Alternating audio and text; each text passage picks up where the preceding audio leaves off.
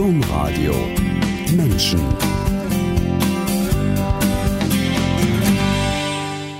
Mode und Morgenwunsch, Umweltthemen und Abendgruß. Die Theologiestudentin Miriam Hackländer will auf Instagram zeigen, wie man modern und anders glaubt. Ihr Account heißt Zwischen Himmel und Hölle und hat fast 3000 Follower. Die evangelische Kirche hat Miriam Hackländer jetzt in ihr sogenanntes Content-Netzwerk aufgenommen, in dem sie viele unterschiedliche Medienschaffenden präsentiert. Warum Miriam Hackländer Spaß an ihrem Instagram-Account hat und worum es ihr geht, warum sie Theologie studiert, worüber sie in ihren Radioandachten im SWR oder bei Big FM spricht, worüber sie am Valentinstag in einer Bäckerei gepredigt hat und warum sie es von Bonn nach Leipzig zieht. Über all das werden wir in dieser Sendung Menschen sprechen. Herzlich willkommen, Miriam Hackländer. Hallo, schön, dass ich hier bin. Herzlich willkommen alle, die eingeschaltet haben am Mikrofon Angela Krumpen, Miriam Hackländer. Wir sitzen hier am Rheinufer. Es ist noch früh am Tag, es ist frisch und herbstig. Und wenn Sie Dinge hören, dann liegt das daran, dass wir in der Nähe der Hohenzollernbrücke sitzen. Da fahren Züge. Eben war auch schon mal eine Schulklasse hier. Also wenn dann Kinder vorbeikommen, dann sage ich das, damit sie es verstehen können. Aber ansonsten haben wir hier unser kleines Corona-Outdoor-Studio aufgeschlagen. Miriam Hackländer, ich bin aufmerksam geworden auf Sie über eine Pressemitteilung der Evangelischen Kirche, in der zwölf neue Sinfluencerinnen vorgestellt wurden. Eine davon waren Sie. Sinfluencerin ist natürlich ein Kunstwort. Der neue Beruf der Influencerinnen klingt an. Und natürlich ist Sinn darin? Verstehen Sie sich als Sinfluencerin? Und wenn ja, was genau verstehen Sie darunter? Ich glaube, ich würde mich selbst nie als Sinfluencerin vorstellen und sagen, hier, ich bin Miriam und äh, übrigens bin ich Sinfluencerin, sondern ich würde immer sagen, ich studiere Theologie, ich glaube an Gott und ich erzähle davon auf Instagram. Und es kann sein, dass es für manche vielleicht ein bisschen Sinn in ihrem Leben ähm, gibt dadurch oder dass sie sich angesprochen fühlen. Solche Nachrichten bekomme ich auch. Aber selbst betiteln würde ich mich so nicht, nein. Es ist ja wirklich so ein Kunstwort. Wie, wie geht es Ihnen denn mit diesem Kunstwort? Mm, einerseits ist es ein bisschen, glaube ich, eine Ehre, so bezeichnet zu werden, weil wenn man sinnstiftend ist, ist das ja auch irgendwie schon so ein ganz großes Wort. Ähm, auf der anderen Seite weiß ich nicht, ob wir uns da vielleicht ein bisschen drunter verstecken ob es, ob nicht der Sinn vielleicht bei mir das Theologiestudium und der Glaube ist und ob ich diesen Sinn nicht einfach weitertrage ins Digitale und andere davon ähm, ja was bekommen können, vielleicht Mut, das auch zu machen oder da ein bisschen ähm, die Distanz runtergeht und man sich irgendwie auf Augenhöhe darüber unterhalten kann. Ähm, ja, das würde ich gerne darunter verstehen. Ich bin jetzt wirklich nicht Social Media affin. Also alle Menschen, die mich kennen, wissen das. Und ich teile wirklich alle Sorgen und Bedenken klassisch gegen die sozialen Medien. Ne? Also da, die kennen das alle vom Ausverkauf der Daten, die gläserne Kundin. Das müssen wir hier nicht diskutieren. Aber ich erzähle das, weil das meine Ahnungslosigkeit erklärt und weil sie meine Umwege zu ihnen so lustig fanden und mich gefragt haben, erzählen Sie das eigentlich auch? Ich kann das gerne auch erzählen. Ich habe zum Beispiel auf Instagram das Impressum gesucht. Das hilft meistens. Wenn man das Impressum hat, dann hat man einen Anhaltspunkt, wo man suchen kann. Da habe ich aber nur Instagram gefunden. Das wollte ich aber nicht. Ich wollte ja Miriam Hackländer und nicht Instagram. Dann habe ich sie gegoogelt. Ich habe bei einer Pfarrer in Norddeutschland angerufen. Es war aber schon nach zwölf leider, wo sie ein Praktikum gemacht haben. Dabei hätte ich, haben sie mir dann so in dem Nebensatz mitgegeben, ihnen halt eine Nachricht schreiben sollen. Ja, auf Instagram gibt es das Symbol Nachricht. Aber dafür muss ich ja auf Instagram sein und muss das ja auch irgendwie verstanden haben. Was daran vielleicht auch deutlich wird, ist, ähm, wir gehören bestimmt verschiedenen Blasen an und Instagram ist ihre Generation. Kann man so sagen, ja. ist denn dieses, dieser, ähm, mm, dieses, was mich von sozialen Medien fernhält, ist das was, was Ihnen begegnet oder begegnet Ihnen die Menschen, die das eben aus, die sagen, ja, kann sein, weiß ich oder weiß ich auch nicht, weiß ich ja gar nicht. Aber ist, wenn ich es weiß, ist es mir egal, ich mache es trotzdem. Also begegnet Ihnen das oder sind Sie in einer Welt, in der, ja, in der sich alle darauf geeinigt haben, dass man das benutzt und cool findet? Mm, ich würde sagen, zum Beispiel unter uns Kommilitonen gibt es welche, die sind sehr aktiv auf Instagram, die folgen mir vielleicht auch, die kriegen auch mit, was ist in der digitalen Kirche los. Und es gibt andere, die haben gar kein Instagram, die haben vielleicht auch kein WhatsApp und kein Facebook. Also ich würde sagen, es ist nicht nur generationenabhängig, sondern es ist auch eine innere Einstellung, denn Instagram ähm, braucht viel Zeit. Ähm, genauso wie alles, was ich betreibe. Und ich muss mir überlegen, wo sind meine Prioritäten oder was möchte ich mitbekommen und was eben nicht. Und für mich ist Instagram eine Priorität, weil ich ja etwas ähm, teile, was mir wichtig ist und was andere ermutigt. Ja. Würden Sie sagen, dass es Arbeit ist? Ähm, ich sage dazu nur Arbeit, wenn mein Nachbarskind unbedingt mit meinem Handy spielen möchte. Und ich sage, nee, das brauche ich für meine Arbeit, weil ich Angst habe, dass das vielleicht runterschmeißt oder sonst was damit macht. Ähm, irgendwie ist es schon ein Stück Arbeit, denn ich mache extra dafür Bilder, ich schreibe manchmal wochenlang an Texten, ähm, ich habe Seelsorge, Anfragen, auf die ich antworten möchte, auf die ich gut antworten möchte. Ich kriege Gebetswünsche, manchmal mache ich auch so eine ganz große Gebetskette. Es braucht Zeit, es braucht Liebe und deswegen ist es schon Arbeit, aber es ist was, was ich sehr, sehr gerne mache. Wie hat es denn angefangen? Hm, ich hatte schon Instagram, aber mehr so als Privatperson, manchmal ein Bild gepostet, vielleicht einen Spruch dazu. Aber das muss doch auch angefangen haben. Irgendwann war doch der Moment, wo Sie gesagt haben, jetzt mache ich einen Instagram-Account. Genau, also das war so mit 14, 15 oder so, war das ganz normal. Und dann so mit 19, 20 habe ich so angefangen, manchmal einen Bibelvers einfach dazu zu schreiben, weil ich das auch schön fand. Es gibt schöne Bibelverse, die passen. Und dann habe ich ja ähm, Radioandachten gemacht und wusste eben, wie man eine Kurzandacht schreibt, habe die also noch mehr gekürzt und ähm, habe das einfach mal unterm Bild geschrieben. Ja, und daraus ist das entstanden, was es heute ist. Und es ist immer noch im Wandel, würde ich sagen. Aber wie ist es entstanden? Also Sie haben, nehmen wir das Beispiel von der Radioandacht. Sie haben die, die sind kurz. Sie haben die nochmal gekürzt. Ist irgendwas übrig geblieben? Ich würde sagen, ja. Mein äh, Mentor sagt immer, kürzen geht immer. Und ich finde das ein, ein, gutes, ja, ein guter Satz, denn wir müssen lernen, diese wichtigen Botschaften so prägnant wie möglich zu verfassen. Denn Menschen hören vielleicht nicht zu, wenn es zu lange ist. Und klar ist es schwierig, wenn ich mich kurz halten muss, aber ich schaffe es und ich glaube, da ist auch eine Möglichkeit da. Vielleicht brauche ich manchmal Teil 1 und 2 oder muss auch sagen, ja, das ist ein zu komplexes Thema, das kann ich hier nicht behandeln oder nicht in der Kürze. Ähm, aber das ist auch okay, da muss man irgendeinen anderen Rahmen finden. Ja. Also, Sie haben gekürzt, es ging und was ist dann passiert? Sie haben das gepostet und dann? Ich würde sagen, am Anfang war ich aufgeregt. Ich wollte unbedingt ähm, dafür stehen und zeigen, äh, ja, wie das Theologiestudium ist und wollte äh, ja, damit einfach anfangen.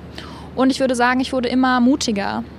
Und am Anfang war ich richtig aufgeregt, richtig so mit Herzklopfen und wie reagieren die Menschen. Aber am Anfang waren es ja auch nur Freunde, Familie, Bekannte, alte Schulkameraden und die sehr, sehr positiv reagiert haben, was mich sehr berührt hat. Auch Menschen, mit denen ich vielleicht jahrelang keinen Kontakt mehr hatte, vielleicht Menschen, mit denen ich ähm, zwar nie befreundet war, aber auf einmal wie eine Art Freundschaft jetzt entstanden ist oder die sich zurückmelden und sagen, wow Miriam, das ist genau dein Ding, coole Sache. Also hätte ich nie mitgerechnet, gerade von Leuten, die mich kennen. Das heißt, es ist was Zweiseitiges. Das eine ist dieses, ich war ein bisschen aufgeregt. Das ja, das heißt, ich habe Mut gebraucht. Was ist eine Chiffre für. Aber dann gab es Reaktionen. Und diese, diese, das ist dann so ein Spiel zwischen dem, was sie, äh, eine Ermutigung, den Reaktionen und Ganz genau. Und diese ermutigenden Worte sind so schön. Also ich glaube, die meisten kriege ich über Direktnachrichten. Zum Beispiel dieses Jahr war es so Weihnachten, Silvester rum, habe ich so viele Dankesnachrichten gekriegt. Da sind mir auch echt die Tränen gekommen. Es war so schön, wie ich Menschen bewegen durfte, mitnehmen durfte und die gesagt haben, wow, danke. Danke für dieses Jahr oder für dieses halbe Jahr, je nachdem, wie lange sie dabei sind. Und auch heute gibt es Themen, wo ich Herzklopfen habe, wo ich mich überwinden muss, wo ich sagen muss, doch, du machst das jetzt und ähm, du stehst dahinter. Und wenn das jemand doof findet, dann ist das so. Ähm, ist zum Glück noch nicht so passiert, kann aber passieren, klar. Ähm, ich stehe ja eben in der Öffentlichkeit. Und ähm, ich finde es schön, dass Menschen, dass es oft Menschen genauso geht und sie jemand finden, der sie versteht. Miriam Hackländer, Sie sind Studentin der evangelischen Theologie. Wenn man Ihren Namen googelt, findet man in Kaiserslautern Richard Hackländer, Dekan und ihr Vater. In ihrem Fall stimmt der Satz, der Apfel fällt nicht weit vom Stamm. Ja und nein. ich würde sagen, mein Vater und ich haben ganz unterschiedliche Stärken und setzen ganz unterschiedliche Schwerpunkte, theologisch vielleicht sogar. Ähm, es gibt Dinge, da sind wir uns einig, wie die Ehe für alle. Aber ähm, wir sind immer sehr schön am Diskutieren, weil ich natürlich äh, Teil der digitalen Kirche bin und er nicht. Für ihn ist das was, was Neues. Und ähm, ja, das ist, sind immer sehr schöne Gespräche. Aber auf jeden Fall würde ich sagen, dass er mich geprägt hat und dass ich mitbekommen durfte, wie der Pfarralltag aussieht. Und ich sage immer, ich studiere Theologie, weil und obwohl mein Vater Pfarrer ist. Da kommen wir zu, zu dem Weil und auch zu dem Obwohl. Aber vielleicht erzählen wir erstmal, dass Sie Ihren Vater ganz früh und vor allem gern begleitet haben. Sie waren einfach mit dabei, wenn er unterwegs war, richtig? Richtig, ich war einfach neugierig. Ich fand die Atmosphäre schön. Ich fand es schön, mit den älteren Leuten Kaffee zu trinken und Kuchen zu essen und die Geschichten zu hören. Ich fand es schön, dass mein Vater Teil davon sein durfte, an dieser komplett neu zusammengewürfelten Gruppe, dass er da einen wichtigen Punkt gerade einnimmt, vielleicht jemandem zuhören darf. Und dass ich auch willkommen war, ähm, war sehr, ein sehr, sehr schönes Gefühl. Und ich habe einfach diese Kirchenatmosphäre, diese Glaubensatmosphäre sehr aufgezogen und ähm, habe mich daran sehr, sehr wohl gefühlt. Das heißt, wenn Sie mit Ihrem Vater unterwegs waren, sind Sie aus dem Haus mit ihm rausgegangen. Also Pfarrer sein bedeutet rauszugehen, in die Welt zu gehen. Das machen Sie jetzt auf Instagram auch, oder? Irgendwie schon, ja. ja Sie gehen ja raus. Und, und Sie nehmen Kontakt auf. Genau. Und ich komme auch raus aus meiner Komfortzone immer mehr, würde ich sagen. Werde immer mutiger. Ich glaube, das, ist, das sind wichtige Schritte. Und das passiert, glaube ich, im Veralltag auch, dass man immer mehr man selbst sein kann und immer mehr ähm, von sich zeigen kann. Und äh, ja, das so macht, dass es einem damit gut geht. Sie haben mit Ihren Eltern und Ihrer kleinen Schwester auf einem Dorf gelebt und dann waren Sie Grundschülerin und dann hatte Ihr Vater aber so nach, nach einer Weile muss man einfach auch nochmal neu anfangen und allen die Chance geben, neue Dinge zu hören, neue Dinge zu sagen, neue Gesichter zu sehen. Und sie waren, glaube ich, neun, als dieser Umzug war in ein, ich glaube, aus einem winzigen Dorf in ein winziges Dorf. Ich weiß nicht, was winziger war, jedenfalls beide nicht groß. Aber dann, damit kommen wir eigentlich zu dem Obwohl. Also das Weil, es ist was schön, es hat ihnen Spaß gemacht, mit unterwegs zu sein, ihren Vater und die Reaktionen zu beobachten. Das ist alles Weil. Aber jetzt kommt mit dem Umzug kommt, ich studiere Theologie, obwohl ich eine Pfarrerstochter bin. Genau, ich glaube, in dem äh, zweiten Dorf habe ich zum ersten Mal so richtig wahrgenommen, dass äh, ich zwar ganz stolz erzähle, mein Vater ist Pfarrer und ich fand seine Arbeit so bewundernswert, wie er mit anderen Menschen umgeht und wie er sie prägt. Aber ähm, andere Menschen hatten da vielleicht Furcht oder Angst oder haben meinen Vater als eine Art Übermensch gesehen, was er gar nicht ist. Er ist ein Mensch wie ich, wie meine Schwester, ganz normal. Und haben ja an dieser Vorstellung manche zumindest nicht äh, losgelassen. Das ist mir nicht nur passiert, aber gerade Gleichaltrigen haben eben das ein bisschen auf mich übertragen. Und äh, da waren viel Vorurteile und ich würde sagen viel Missverständnisse und viele Diskussionen, die ich früh üben musste zu führen ähm, und die ich schade fand, weil ich danach beurteilt wurde, wer mein Vater ist, anstatt dass man erstmal mich kennenlernt. Das fand ich irgendwie nicht fair. Wenn wir uns diesen Film von der kleinen Miriam einblenden, also vielleicht, damit das ein bisschen klarer wird, was hat das denn für Sie bedeutet? Also erzählen Sie uns eine Szene, eine Geschichte, aus der deutlich wird, ja, Sie haben erstmal immer sind, haben Sie meinen Vater in mir gesehen. Ähm, ich glaube, als ich älter wurde, bin ich damit lockerer umgegangen, aber da waren die Vorurteile ein bisschen klarer. Also ich würde keinen Alkohol trinken, ich würde ja nicht feiern gehen dürfen. Ähm, ich dürfte mich nur brav anziehen und wer meinen Instagram-Account kennt, weiß, dass das nicht so ist. Äh, ähm, und ich kann mich an eine Szene erinnern. Ähm, ich habe früher getanzt, sehr gerne Hip-Hop. Und ähm, eine Freundin von mir wusste nicht, dass mein Vater Pfarrer ist, denn sie stammte nicht aus meinem Dorf. Und dann kam es irgendwie doch raus. Und sie guckte mich ganz erschrocken an, riss die Augen auf und sagt, Miriam, wirst du gezwungen zu beten?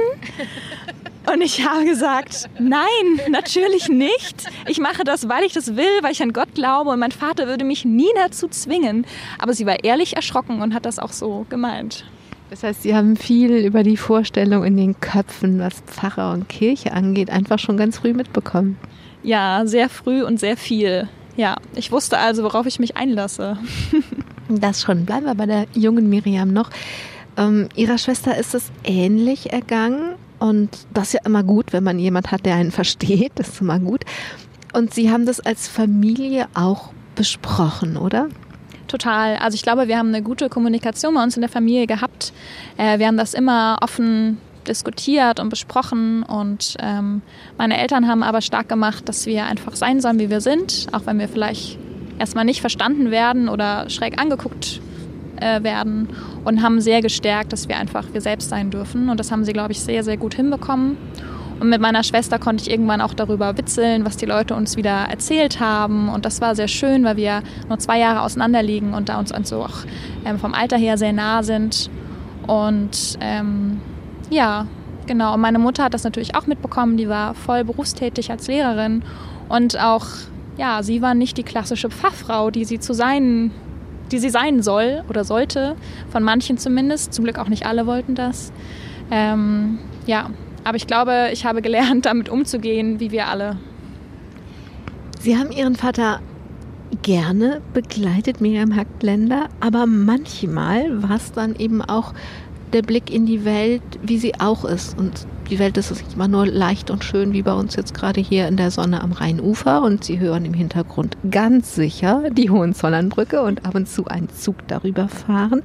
Die Welt ist nicht immer nur so. Sie haben Ihren Vater, als Sie 14 waren, nach einer Beerdigung noch zu dem Witwer, der gerade seine Frau beerdigt hatte, begleitet. Und das war heftig. Genau, also die Beerdigung war schon ein paar Wochen her. Mein Vater wollte einfach noch mal gucken, wie geht es diesen Menschen, wie geht er gerade damit um.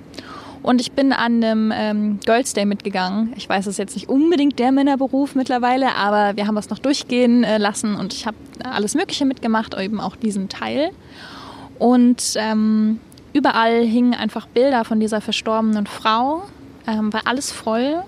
Der Raum war ganz dunkel und auch ein bisschen muffig und dieser Mann sah so, so gebrochen aus und ähm, hat viel geweint und mein Vater hat ruhig mit ihm gesprochen und mir selbst sind fast die Tränen gekommen, weil ich ein sehr mitfühlender Mensch bin. Ähm, und danach saßen wir im Auto, wir waren ganz still und ich meinte, ja Papa, wie hast du es nur geschafft, nicht zu weinen? Und er sagt, ja Miriam, hätte ihm das was geholfen? Und ich sage, nee, sagt einer, siehst du, und deswegen habe ich nicht geweint. Und da fand ich unglaublich, was mein Vater für einen Dienst leistet, wie er seine Gefühle oder sein Mitgefühl in dem Maße zurückstellen kann und sagen kann, okay, und jetzt bin ich ganz für dich da, es ist Platz für deine Emotionen, für deine Geschichte und ich lasse mich nicht komplett mitreißen. Ich habe eine gewisse Professionalität, die ich mir behalte. Und das war auch so ein bisschen der Punkt, wo ich dachte, ich weiß nicht, äh, ob ich das kann. Also Sie hatten nämlich vorher immer erklärt, doch, ich werde Pfarrerin, das ist alles so schön. Und damals haben Sie dann gesagt, das ist mir zu schwer. Ich glaube, das ist mir zu schwer und haben andere Berufswünsche entwickelt. Schauspielerin war dabei und Modedesignerin war dabei. Ich habe in der Anmoderation gesagt, es gibt auch Mode, einen Button Mode auf Ihrem Instagram-Account. Das heißt, ähm, das war damals schon ein Thema es ist was, was mir unglaublich viel Freude macht. Ich finde es schön, wie wir mit unserem, was wir anziehen, zeigen können, wie geht es mir heute, was habe ich heute für ja, eine Lust, bin ich heute irgendwie gemütlich, brauche ich heute was Schickes. Ähm, ich finde es schön, wie wandelbar wir sind. Das ist ja auch beim Schauspiel so, wie wir uns in Rollen fallen lassen können und dann am nächsten Tag wieder ganz anders sein können. Und eben das all das, dass wir all das sind. Wenn Sie sagen, Schauspiel war auch eine Option, Gab es denn eine Schauspielerin oder gibt es eine Schauspielerin, die Ihnen ein Vorbild ist? Oder gibt es eine Richtung? Wäre das eher in Richtung Daily Soap gegangen oder eher in Richtung Burgtheater, also Theater?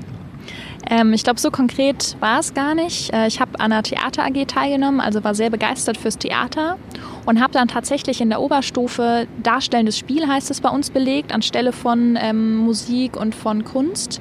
Und das war tatsächlich das Schwierigste, dieses zu wählen, weil ich eben in kreativen Sachen mag ich alles und auch alles mit äh, ja, vollem Herzeinsatz und habe mich dann dafür entschieden und war sehr geprägt und beeindruckt von meinem Schauspiellehrer.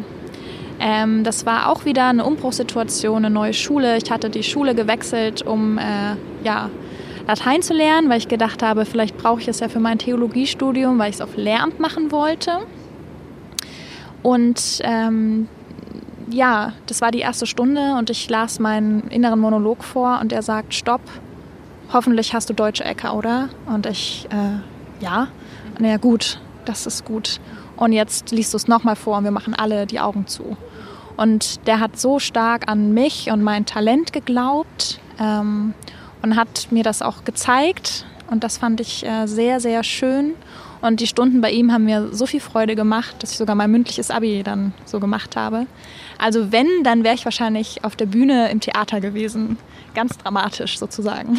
Also nicht vor der Kamera. Ich habe das deswegen gefragt, weil ich habe darüber nachgedacht und habe gedacht, naja, das Sie, auf jeden Fall sind sie vor einer Kamera. Sie halten das meistens selbst, aber sie sind vor einer Kamera und inszenieren sich, weil es ist Miriam Hackländer so, wie sie sich öffentlich zeigen will.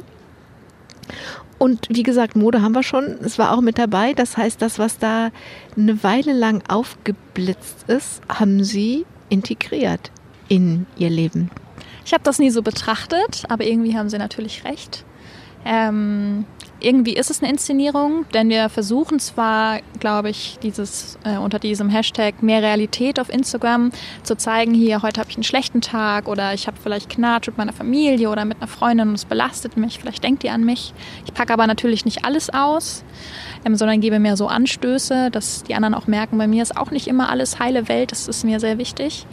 Ähm, aber ja, klar, ich kann entscheiden, wie ich jetzt vor der Kamera stehe und wie ich das jetzt erzähle. Und wenn es mir nicht gefällt, könnte ich es nochmal aufnehmen. Sie haben schon gesagt, ich habe die Schule gewechselt, weil ich dann dachte, hm, Latein ist irgendwie eine gute Idee. Denn das mit der Schauspielerin und mit der Modedesignerin kam, aber ist dann doch wieder in, das, in den größeren Rahmen aufgenommen worden, denn Sie haben vom Predigen geträumt. Richtig, ich wollte Lehrerin werden für Germanistik und Theologie, wollte ich eben studieren. Das war so kurz nach meinem Abi, die Entscheidung war eigentlich schon gefallen und dann äh, habe ich geträumt, habe geträumt, ich würde predigen und habe mich am nächsten Tag so geärgert, wie ich selten tue. So, boah, ich würde so gerne predigen und ich kann es nicht, weil ich studiere es nicht voll und das ist... Ah. Ja, und dann habe ich gedacht, Miriam, wenn du dich so ärgerst, dann studierst du es halt voll. Mach mal, probier es aus. Im Notfall kannst du immer noch sagen, ich studiere es doch nicht voll. Und dann habe ich mir überlegt, okay, bevor ich das mache, möchte ich mal über den Tellerrand hinaus gucken. Was gibt es noch bis auf das Dorfamt? Was gibt es da noch für Stellen? Da kommen wir jetzt gleich zu.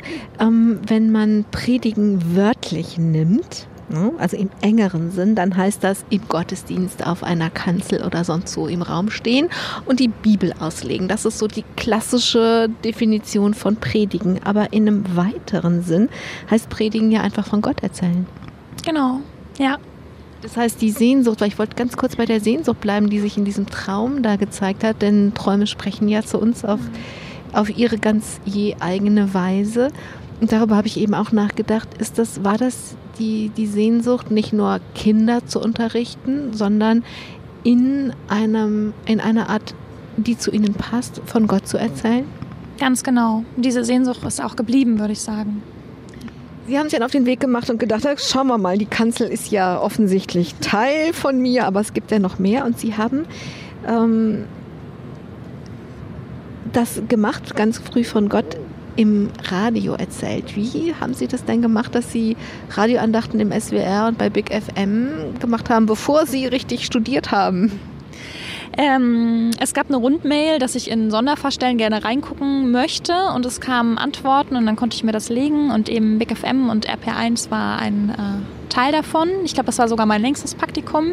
Ich glaube drei Wochen oder zwei.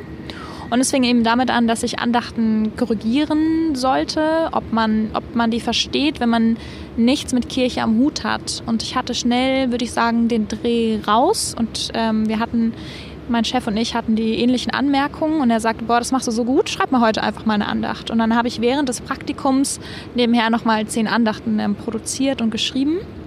Und ich glaube, das liegt tatsächlich daran, dass ich von klein auf mitbekommen habe, wo sind die Problemstellen, was benutzen wir für Wörter, die ähm, andere nicht kennen, die äh, völlig abstrus sind und wie können wir die vielleicht in ganz einfache Wörter, ganz einfache Bilder verpacken und ähm, das macht mir auch einfach viel Spaß, dass am Schluss, nach der Geschichte, nach dem Einblick in mein Leben, in die Situation, kommt, ach ja, und Gott war auch dabei. Und dass äh, der Hörer bis dahin erstmal dachte, oh ja, kenne ich, kenne ich, kenne ich. Oh, Gott war dabei. Ach ja, okay. Was war die erste Andacht, das erste Thema? Ähm, ich habe mehrere gleichzeitig angefangen. Ich würde sagen, die ersten zwei waren Alltagsengel und ähm, Achterbahnfahren, wo es um Thema Zweifel ging. Und das mit den ähm, Engeln habe ich ein bisschen geklaut. Ich habe irgendwann mal eine Predigt von meinem Vater gehört, wo er meinte, dass wir eben äh, ja, Menschen treffen, die Engel sein können, obwohl sie ein Mensch sind, dass sie uns irgendwie helfen oder was mitbekommen. Und das habe ich dann äh, Teilzeitengel genannt. Und äh, das wurde eine sehr, sehr schöne Andacht. Und ähm, Achterbahn mit dem Zweifel, bevor es dann losgeht, ne? soll ich wirklich und ich weiß ja nicht. Und das, wofür Zweifel eigentlich gut ist, sich nochmal hundertprozentig dafür zu entscheiden und zu sagen, ja, ich will doch. Und dass eben Zweifel im Glaube sehr willkommen ist und ganz natürlich ist. Dies waren, glaube ich, meine ersten zwei Andachten.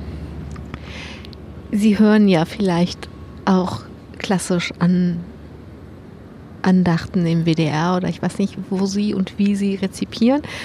Was denken Sie? Wann sind Sie genervt? Wann schalten Sie weg? Wann ist, na, wann ist es gut für Sie?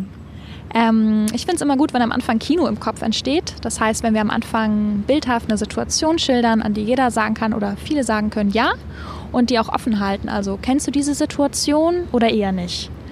Und ähm, das ist nicht immer so. Wenn das nicht so ist, dann merke ich auch, dass mich das stört, weil ich das Konzept eben kenne oder das auch sehr mag. Und was mich stört, wenn direkt am Anfang so die Jesuskeule geschwungen wird und erstmal gesagt wird, so steht es in der Bibel und darüber sprechen wir jetzt. Und ich denke, ja, aber vielleicht wäre jetzt die Chance, dass die anderen auch zuhören, dass sie diesen Spruch am Schluss mitbekommen und dann ein ganz anderes Bild und ganz anderes Verständnis bekommen. Das sind so, glaube ich, die zwei Sachen, die mich manchmal stören, wo ich vielleicht dann doch ausschalte oder genervt bin. Machen Sie noch Radioandachten? Genau, ich bin auch als freie Autorin angestellt und äh, mache das noch. Ja. Und es klingt so, Sie machen, es klingt so mit so viel bete innerer Beteiligung. Jetzt fährt hier gerade ein Auto vorbei, das mal schaut von weitem, ob denn der ob denn der Papierkorb geleert wird, wird er aber nicht. Und den Lastkahn auf dem Rhein haben wir auch fast geschafft. Der ist schon unter der nächsten Brücke. also ähm, Sie machen das mit so viel innerer Beteiligung, die Radioandachten, dass ich mich frage, ist das nicht eine, eine Fährte, auf der Sie unterwegs sein sollten? Also ich habe angefangen zu studieren, so mit dem Hintergedanken, ja, warum nicht? Das kann ich mir vorstellen, weil ich brauchte ja so einen Plan B zum Dorfveramt, beziehungsweise einen Plan A, weil ich ja schon ein bisschen auch wusste, wie es da eben ja, aussehen kann. Und dann habe ich direkt in den ersten zwei Wochen, in den ersten drei Wochen festgestellt, ich will ins Dorf. Ich will das alles so. Ich will ins Veramt, ganz klassisch, normal. Vielleicht kann ich nach zehn Jahren sagen, boah, ich möchte jetzt doch mal ähm, Radioandachten machen. Ich meine, es ist halt super, man hat einen geregelten Alltag. Ne? Man fängt um acht oder um neun an und hört um 17 Uhr auf. Du hast eine normale Mittagspause, du hast Wochenende, außer du moderierst mal sonntags die Show. Und das ist was, was ein normaler Pfarrer so ein Dorffahrer nicht von sich behaupten kann. Also ist es schon was sehr Feines. Aber ich freue mich ehrlich gesagt so auf die Gemeindearbeit. Ähm, ja, dass ich das ein bisschen nach hinten verschoben habe. Ja, und das Leben ist ja hoffentlich lang. Das mit dem selber Predigen kommt dann tatsächlich, wenn Sie Pfarrerin werden. Sie haben auch schon gepredigt als Praktikantin. Das erzählen wir später. Erst, Miriam Hackländer, erzählen wir von Ihrem Studium. Theologie sollte es sein. Und Sie haben sich nach dem Abitur richtig auf das Studium gefreut. Und am meisten haben Sie sich auf Gleichgesinnte gefreut, oder? Total. Ich meine, wenn man sein Abi macht, kennt man nicht so viele Leute, die Theologie studieren wollen. Zumindest ich kannte, glaube ich, niemanden in meinem Alter. Ja, und ich habe mich gefreut, dass irgendwie der Glaube ein ganz natürlicher Mittelpunkt des Lebens ist, dass das Diskutieren ähm, auf einer liebevollen Art und Weise, also auf, ähm, ja, auf einer guten Basis da ist und dass man vielleicht mal, weiß ich nicht, zusammen in die Kirche geht und ähm, vor allem auf die Art von Mensch, die wissensdurstig ist nach diesen Themen, die mehr wissen wollen über Religion, über Religionen, über äh, komplexe philosophische Themen. Und äh, genau das habe ich bekommen. Und da bin ich sehr, sehr froh drüber. Und ich finde immer wieder toll, was man für erstaunliche Menschen im Studium kennenlernt, mit denen man gerne Kaffee trinken geht. Wenn ich das so bei mir in der Familie anschaue, dann sehe ich das einfach auch, dass Jugendliche das brauchen. Also jemand, der klassische Musik studieren will, der braucht irgendwann ein Jugendsinfonieorchester, sonst funktioniert das nicht. Und das haben sie dann im Studium bekommen. Auf jeden Fall, ja. Also wir gehen auch nach einer Vorlesung oder nach einem Seminar noch raus und diskutieren weiter oder nehmen ähm, was Schwieriges mit in den Fachschaftsraum und diskutieren dort weiter mit vielleicht ganz anderen Zusammensetzungen. Oder auch wenn wir uns ganz normal auf einen Kaffee treffen oder zusammen was trinken gehen, irgendwann kommt immer ein Thema, was wir erstmal diskutieren müssen. Und das ist einfach schön. Und die Inhalte, wie spannend sind die Inhalte? Also ich genieße das Theologiestudium sehr. Ich genieße die Inhalte. Ich würde sagen, es ist das perfekte Studium für mich, weil ich wirklich auch jedes Fach, was wir eben haben, sehr mag. Egal, ob es jetzt Kirchengeschichte, Altes Testament ist oder eben diese Philosophie- und Ethikrichtung. Ähm, und es gibt ja noch viel mehr. Ähm, und ich lasse mich gerne begeistern von den verschiedenen Professoren. Und äh, das Einzige, was ein bisschen knifflig ist und so ein bisschen die Hürde, sind ja die Sprachen.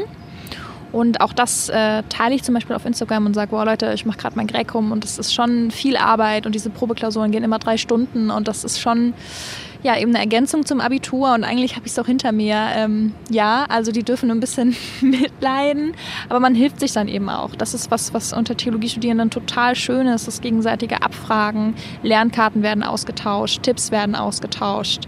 Ähm, ich habe eine wunderbare Lerngruppe, mit der ich das gerade mache und äh, ja, dafür bin ich dankbar. Sie haben gerade schon gesagt, ich erzähle auf, auf Instagram, dass, ähm, dass ich jetzt gerade das Gräko mache. Das müssen Sie doch wahrscheinlich erklären, schon das Wort. Genau, also entweder mache ich so ein Sternchen da dran und schreibe dann unten drunter, äh, das ist äh, Altgriechisch und das muss ich lernen für mein Studium und das ist wie das Latinum, ebenso der, der Stempel für, du kannst die Sprache. Du, ne? Und meistens erzähle ich auch einfach nur, ich habe die Prüfung, die Griechischprüfung sage ich immer und ich lerne Griechisch. Also ich versuche diese Wörter erst gar nicht zu benutzen oder wenn dann zu erklären. Und wie sind die Reaktionen? mitleidend. Viele Theologiestudierende, die mir schreiben, boah, mir ging es damals genauso oder mir geht es genauso oder ja, morgen haben wir die Prüfung, weil ganz woanders die gleiche Prüfung stattfindet.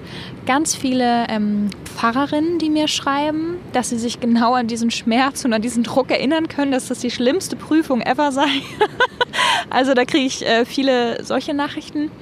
Und aber auch wieder natürlich kritische Nachfragen, warum brauchen wir das und ist das wichtig und denkst du, dass das machbar ist? Ich bin nicht so sprachbegabt und ich überlege, das zu studieren. Ähm, ganz viele ja, Glückwünsche, Motivationsschübe. Also es ist schon irgendwie so eine kleine Gemeinschaft. Ja. Kommen wir zum Predigen. Das haben Sie in einem Praktikum gemacht, aber damit Sie da im Praktikum predigen konnten, mussten Sie erstmal das Praktikum bekommen. Miriam Hackländer, es hatte Ihnen eine Pfarrerin, Josephine Teske, angetan und Überraschung, die haben Sie auf Instagram gefunden. Was fangen wir da an? Was fanden Sie so anziehend, dass Sie dahin wollten? Ähm, ich war auf dem Kirchentag in Dortmund und ähm, da war so eine Veranstaltung, Digitale Kirche.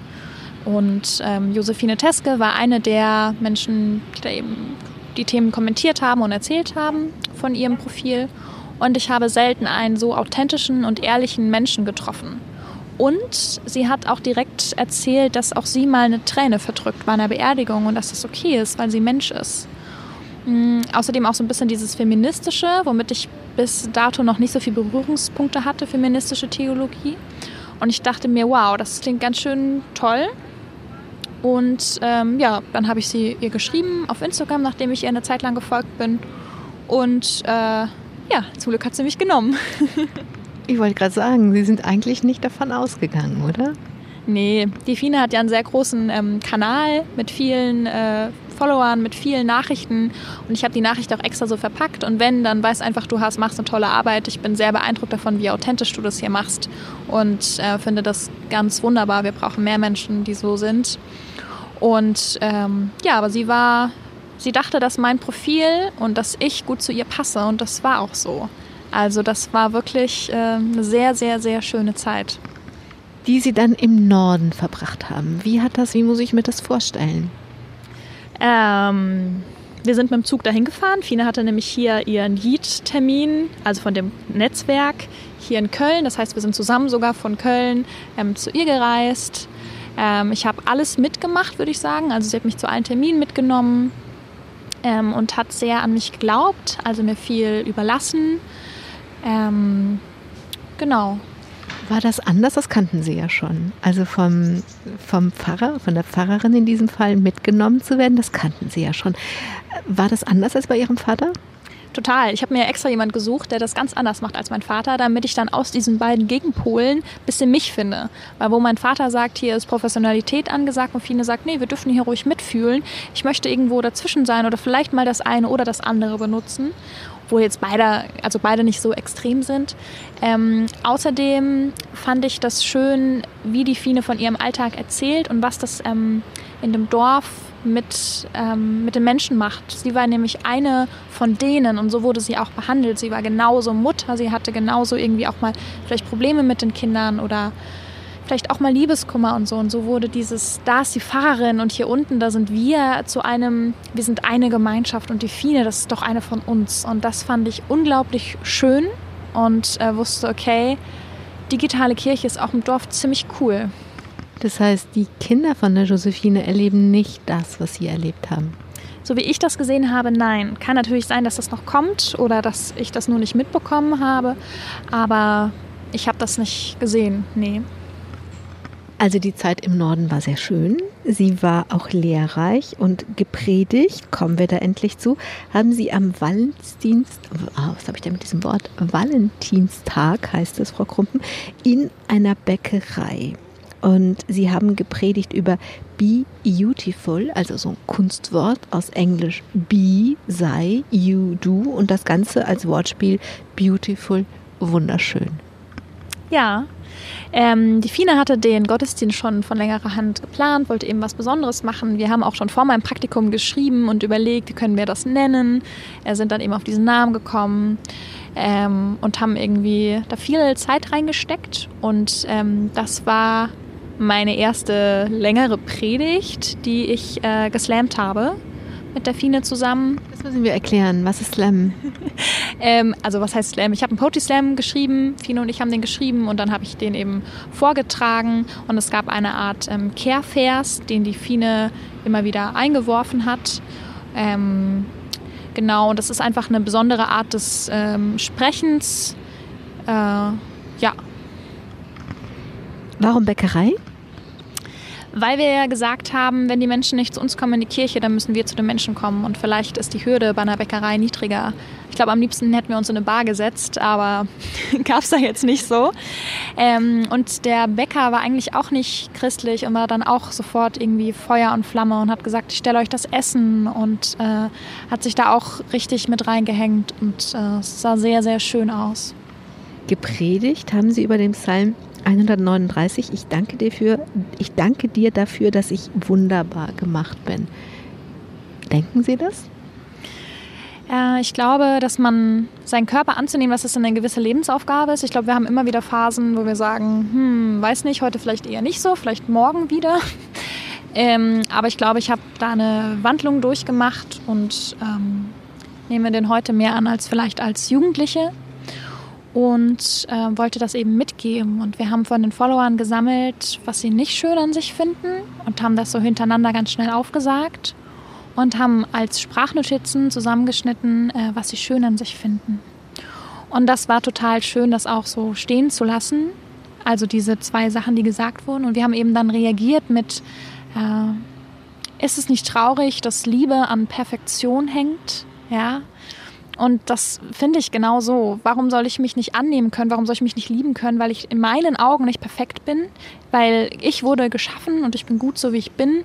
Und vielleicht ist es genau gut, dass ich nicht perfekt bin, weil sonst wäre ich vielleicht arrogant oder sonst was. Und ich bin immer geliebt und ich bin immer schön durch Gottes Augen. Und das ist was, was man sich, glaube ich, immer wieder sagen muss und was eine wunderschöne Botschaft ist. Und äh, es ist, glaube ich, mehr was, was ich mir immer wieder sage und was ich immer wieder ja, erkenne und immer wieder, worüber ich mich immer wieder freue. Der Kehrvers, von dem Sie eben gesprochen haben, der war Spieglein, Spieglein an der Wand. Und das ist ja aus dem Märchen und dieser Spiegel im Märchen ähm, sagt immer die Wahrheit.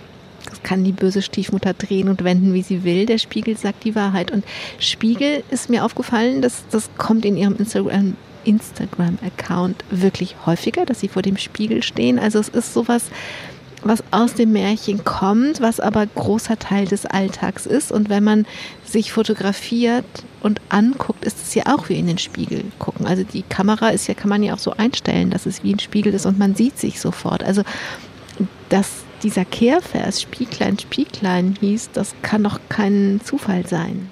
Wir haben den äh, weitergebildet, also ein bisschen verändert mit Spieglein, Spieglein gibt nur acht, ich bin wunderbar gemacht. Und ähm, ja, oft sieht man mich natürlich, wie ich ähm, schön aussehend jetzt rausgehe und was ich heute anhabe, einfach weil ich so viel Freude an Mode habe und wie wandelbar man ist. Aber vor ein paar Tagen habe ich auch in meiner Jogginghose mit meinem Lieblingspulli äh, ein Bild vom Spiel gemacht und gesagt, ja, wenn Gott mich so sieht, dann denkt er sich, ich wünsche dir einen entspannten Abend. Schön, dass du einfach ungeschminkt hier mit Brille ähm, sitzt und ähm, dich gut fühlst. Und ähm, genau, also die wissen, ich sehe nicht nur perfekt gestylt aus, was ja auch ähm, ja, der Wahrheit entspricht. Und der Spiegel ist einfach nur da, damit man eben sieht, was ich so äh, anhabe und daran teilnehmen darf. Und das mache ich vor allem, um zu zeigen, wir Theologiestudenten sehen nicht so aus, wie er vielleicht glaubt. Wir sind nicht zugeknöpft, wir sind nicht dass wir keine farbenfrohe Sachen tragen würden. Und das ist auch wieder sowas, was ich ablösen möchte von diesem Klischee. Und deswegen zeige ich, und heute bin ich ganz in Gelb und morgen trage ich was Rotes. Und ja, ich gehe mit kurzem Rock in die Kirche und vielleicht habe ich sogar mal was Bauchfreies an und ich darf das, denn Gott findet mich gut so, wie ich bin. Und wenn ich mich so wohlfühle, ist es in Ordnung. Miriam Hackländer, am Anfang habe ich das schon gesagt, dass Ihnen fast 3000 Menschen folgen. Was wissen Sie über diese Menschen? Wer folgt Ihnen denn? Wer sieht denn, dass Sie im kurzen Rock in die Kirche gehen oder mal rote oder mal gelbe Sachen anhaben? Ich habe mal gefragt, woher kommt ihr so? Und die sind ziemlich verteilt. Ich würde sagen Deutschland und ein bisschen Österreich. Und es sind Kommilitonen sozusagen aus anderen Städten, die mir folgen. Es sind ähm, Leute, die sich noch nicht ganz trauen, Theologie zu studieren, die noch so kurz davor sind, vielleicht noch ein bisschen schwanken, ähm, die mich dann auch immer total liebe Sachen frage und, und die ich ein bisschen dann begleiten kann und denen vielleicht auch helfen kann. Ähm, ich würde sagen auch einige Pfarrerinnen, aber eben auch viele Menschen, die nichts mit Kirche zu tun haben, die vielleicht aus der Kirche ausgetreten sind oder die wieder anfangen, Gott zu finden, so. Und ähm, in denen Leben ich irgendwie dann eine wichtige Rolle spiele. Sind viele kritische Menschen dabei, die sagen, und das geht wirklich so, bist du dir sicher und dürfen wir das? Und äh, wo ich sage, klar, mach, wenn, das ist alles in Ordnung. Und ähm, ich könnte gar nicht sagen, so das ist der äh, Follower, der mir folgt, weil sich das sehr verändert hat und immer noch verändert. Mm, und die Nachrichten, die ich bekomme, so unterschiedlich sind von so unterschiedlichen Menschen. Aber ganz grob würde ich sagen, die ähm, Preisspanne, äh, die Preis, Preisspanne, die Altersspanne liegt so zwischen äh, 16 und 30.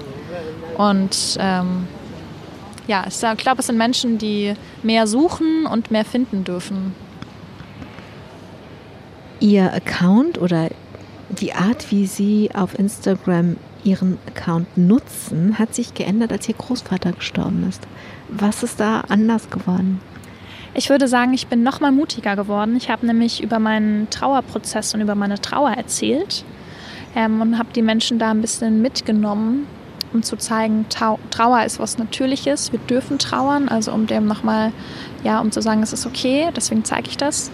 Und um zu zeigen, bei Trauer, da haben wir ganz viel zu sagen, da hat Gott ganz viel zu sagen, da ist der Glaube unglaublich wertvoll und ähm, konnte so Menschen berühren, die vielleicht in einer ähnlichen Situation sind. Und das hat mir wiederum Hoffnung gegeben, dass wir da nicht alleine sind oder dass meine Situation immerhin jemand anderem ein bisschen Hoffnung gibt. Und das ist ja noch mal viel intimer als ähm, eine Predigt über Liebe, weil es geht um meinen Opa, der da gestorben ist. Und das erzähle ich. Und den vermisse ich natürlich und das erzähle ich trotzdem. Und ähm, ja, diesen Einblick in mein Herz habe ich gewährt und ich habe es auch nicht bereut. Sie haben ja gesagt, das hat sich danach hat sich das verändert. Also Sie haben damit eine Veränderung. Es war nicht was Einmaliges, sondern es hat sich damit geändert. Ähm, da möchte ich gern mehr zu wissen. Aber was ich auch noch verstehen möchte, ist, ähm, wie soll ich das sagen? Also was Sie so erzählen, das wenn sie ihre Trauer oder ihren Trauerprozess zeigen und das vermissen, dann kann ich mir das gut vorstellen, wenn man das mit Freunden macht. Aber wenn sie das so öffentlich machen, ging es einfach darum, das zu sagen oder worum ging es? Mm, ich habe manchmal das Gefühl, dass wir funktionieren müssen, dass wir irgendwie so einen Auftrag kriegen, du bist äh, zwar ein Mensch, aber bitte funktioniere und auch wenn das passiert, mach einfach weiter. Und ich wollte einfach zeigen, so ist es nicht. Das macht was mit mir, dass das passiert ist. Das zwingt mich auch mal in die Knie. Und ich bin ein Mensch wie du und es berührt mich. Und es berührt mich so stark, dass ich vielleicht jetzt mal ein paar Wochen lang nichts für die Uni machen kann, weil dann ein wichtiger Mensch aus meinem Leben gegangen ist. Und ähm, dass wir das erst sagen müssen, ist irgendwie schade. Aber ich wollte weg von diesem Leistungsgedanken und hin zu diesem, ich bin ein Mensch mit Fehlern, mit Gefühlen und mit Trauer, die gerade sehr groß ist und mich gerade ein bisschen in die Knie zwingt. Aber irgendwie ist das auch okay. Und wenn du gerade trauerst, ist das auch okay. Und dann waren die Reaktionen so, dass sie sich in ihrer, wie soll ich das nennen, Gemeinschaft aufge also aufgehoben gefühlt haben, dass sie auf dieser Ebene weitergearbeitet haben. Genau, also ich würde sagen, ich werde immer mutiger. Also ich erzähle immer mehr von mir und äh, von dem, wie es mir geht. Und äh, fühle mich auch immer wohler und habe ja zum Beispiel geteilt, dass ich an schlechten Tagen Tanzfilme schaue. Und das ist eigentlich so ein gut behütetes Geheimnis, aber jetzt wissen sie es halt. Und warum auch nicht, ist halt so. Also ist ja nicht schlimm. Aber wir haben manchmal so Sachen, die würden wir vielleicht erstmal öffentlich nicht erzählen. Natürlich gibt es trotzdem Sachen, das macht man eher nicht so auf Instagram oder nicht so öffentlich. Ich glaube, da hat jeder so auch seine Grenzen und das ist auch voll gut so. Ähm, aber ich finde es wichtig zu zeigen, hier ist keine heile Welt hier ist auch mal ein doofer Tag, eine doofe Phase, was Schlimmes ist passiert. Vielleicht erzähle ich nicht genau, was passiert ist. Aber damit der Mensch einfach nicht denkt, der guckt mich an und denkt, boah, nur weil die an Gott glaubt, ist alles tutti und alles super, weil so ist es nicht. Und das ist mir sehr, sehr wichtig zu transportieren. Das ist das Leben. Jetzt müsste man ihr Gesicht sehen, das ist das Leben. Was sie machen ist, in der, ich meine, jeder in der Adoleszenz entwickelt sich. Es ist nichts, hoffentlich nie was Statisches, aber selten so im Fluss wie in der Adoleszenz, also in der Phase, in der sie sind, das junge Erwachsenensein. Und wenn sie sich daran, wenn sie sich, wenn sie das öffentlich machen, dann kann ja jeder daran Anteil haben, wie sie sich dem Licht entgegenstrecken, wie sie sich entwickeln. Ja, irgendwie schon. Und ich würde sagen, dass all diese Menschen, die mir folgen und die mir schreiben, auch Teil dieser Entwicklung sind oder diese Entwicklung möglich machen durch eben den Zuspruch oder die tollen Gedanken oder kannst du nicht mal da und davon erzählen oder ich hätte so gern mal was dazu. Ähm, dass ich auch merke, das brauchen die gerade oder das wäre wichtig, weil ich mache das ja nicht für mich, sondern ich mache das für den einen Menschen, den ich damit berühre. Und wenn einer sagt, ich brauche gerade unbedingt ein, ein, Thema, das in diese und diese Richtung geht, aber ich habe das und das Problem, dann überlege ich mir was. Und vielleicht schreibe ich mit ihm privat, vielleicht merke ich aber auch, das ist ein Herzensthema auch von mir, das sollten wir, das, darüber sollten wir sprechen. Und dann mache ich das auch, ja. Also ich habe in den Kommentaren so ein bisschen geschaut und was ich häufiger gefunden habe, ist, oh, so schön ausgedrückt. Und das mutete mir so an, als würden sie halt Worte finden für Dinge, die andere Menschen erleben und oder empfinden, aber noch keine Worte dafür haben. Ähm, vielleicht passiert das manchmal, ja. Ähm, ich liebe Worte, ich liebe es, Gedanken und Dinge aufzuschreiben. Das ist, glaube ich, das Hobby, was ich am meisten durchgezogen habe von meiner Kindheit an. Und ähm, vielleicht spielt mir das ein bisschen in die Karten, dass ich damit eben vertraut bin. Ähm, ja, und das freut mich natürlich, wenn ich manchen Menschen dabei helfen kann, Dinge noch mehr in Worte zu fassen. Ja. Ist das eine Gemeinschaft oder eine Gemeinde, die Sie da um sich herum scharen? Ähm, darüber habe ich natürlich in meinem Praktikumsbericht, was ich jetzt also über das bei der Josephine ähm, auch geschrieben, ob es eine digitale Gemeinde ist. Dafür gibt es Argumente dafür und dagegen.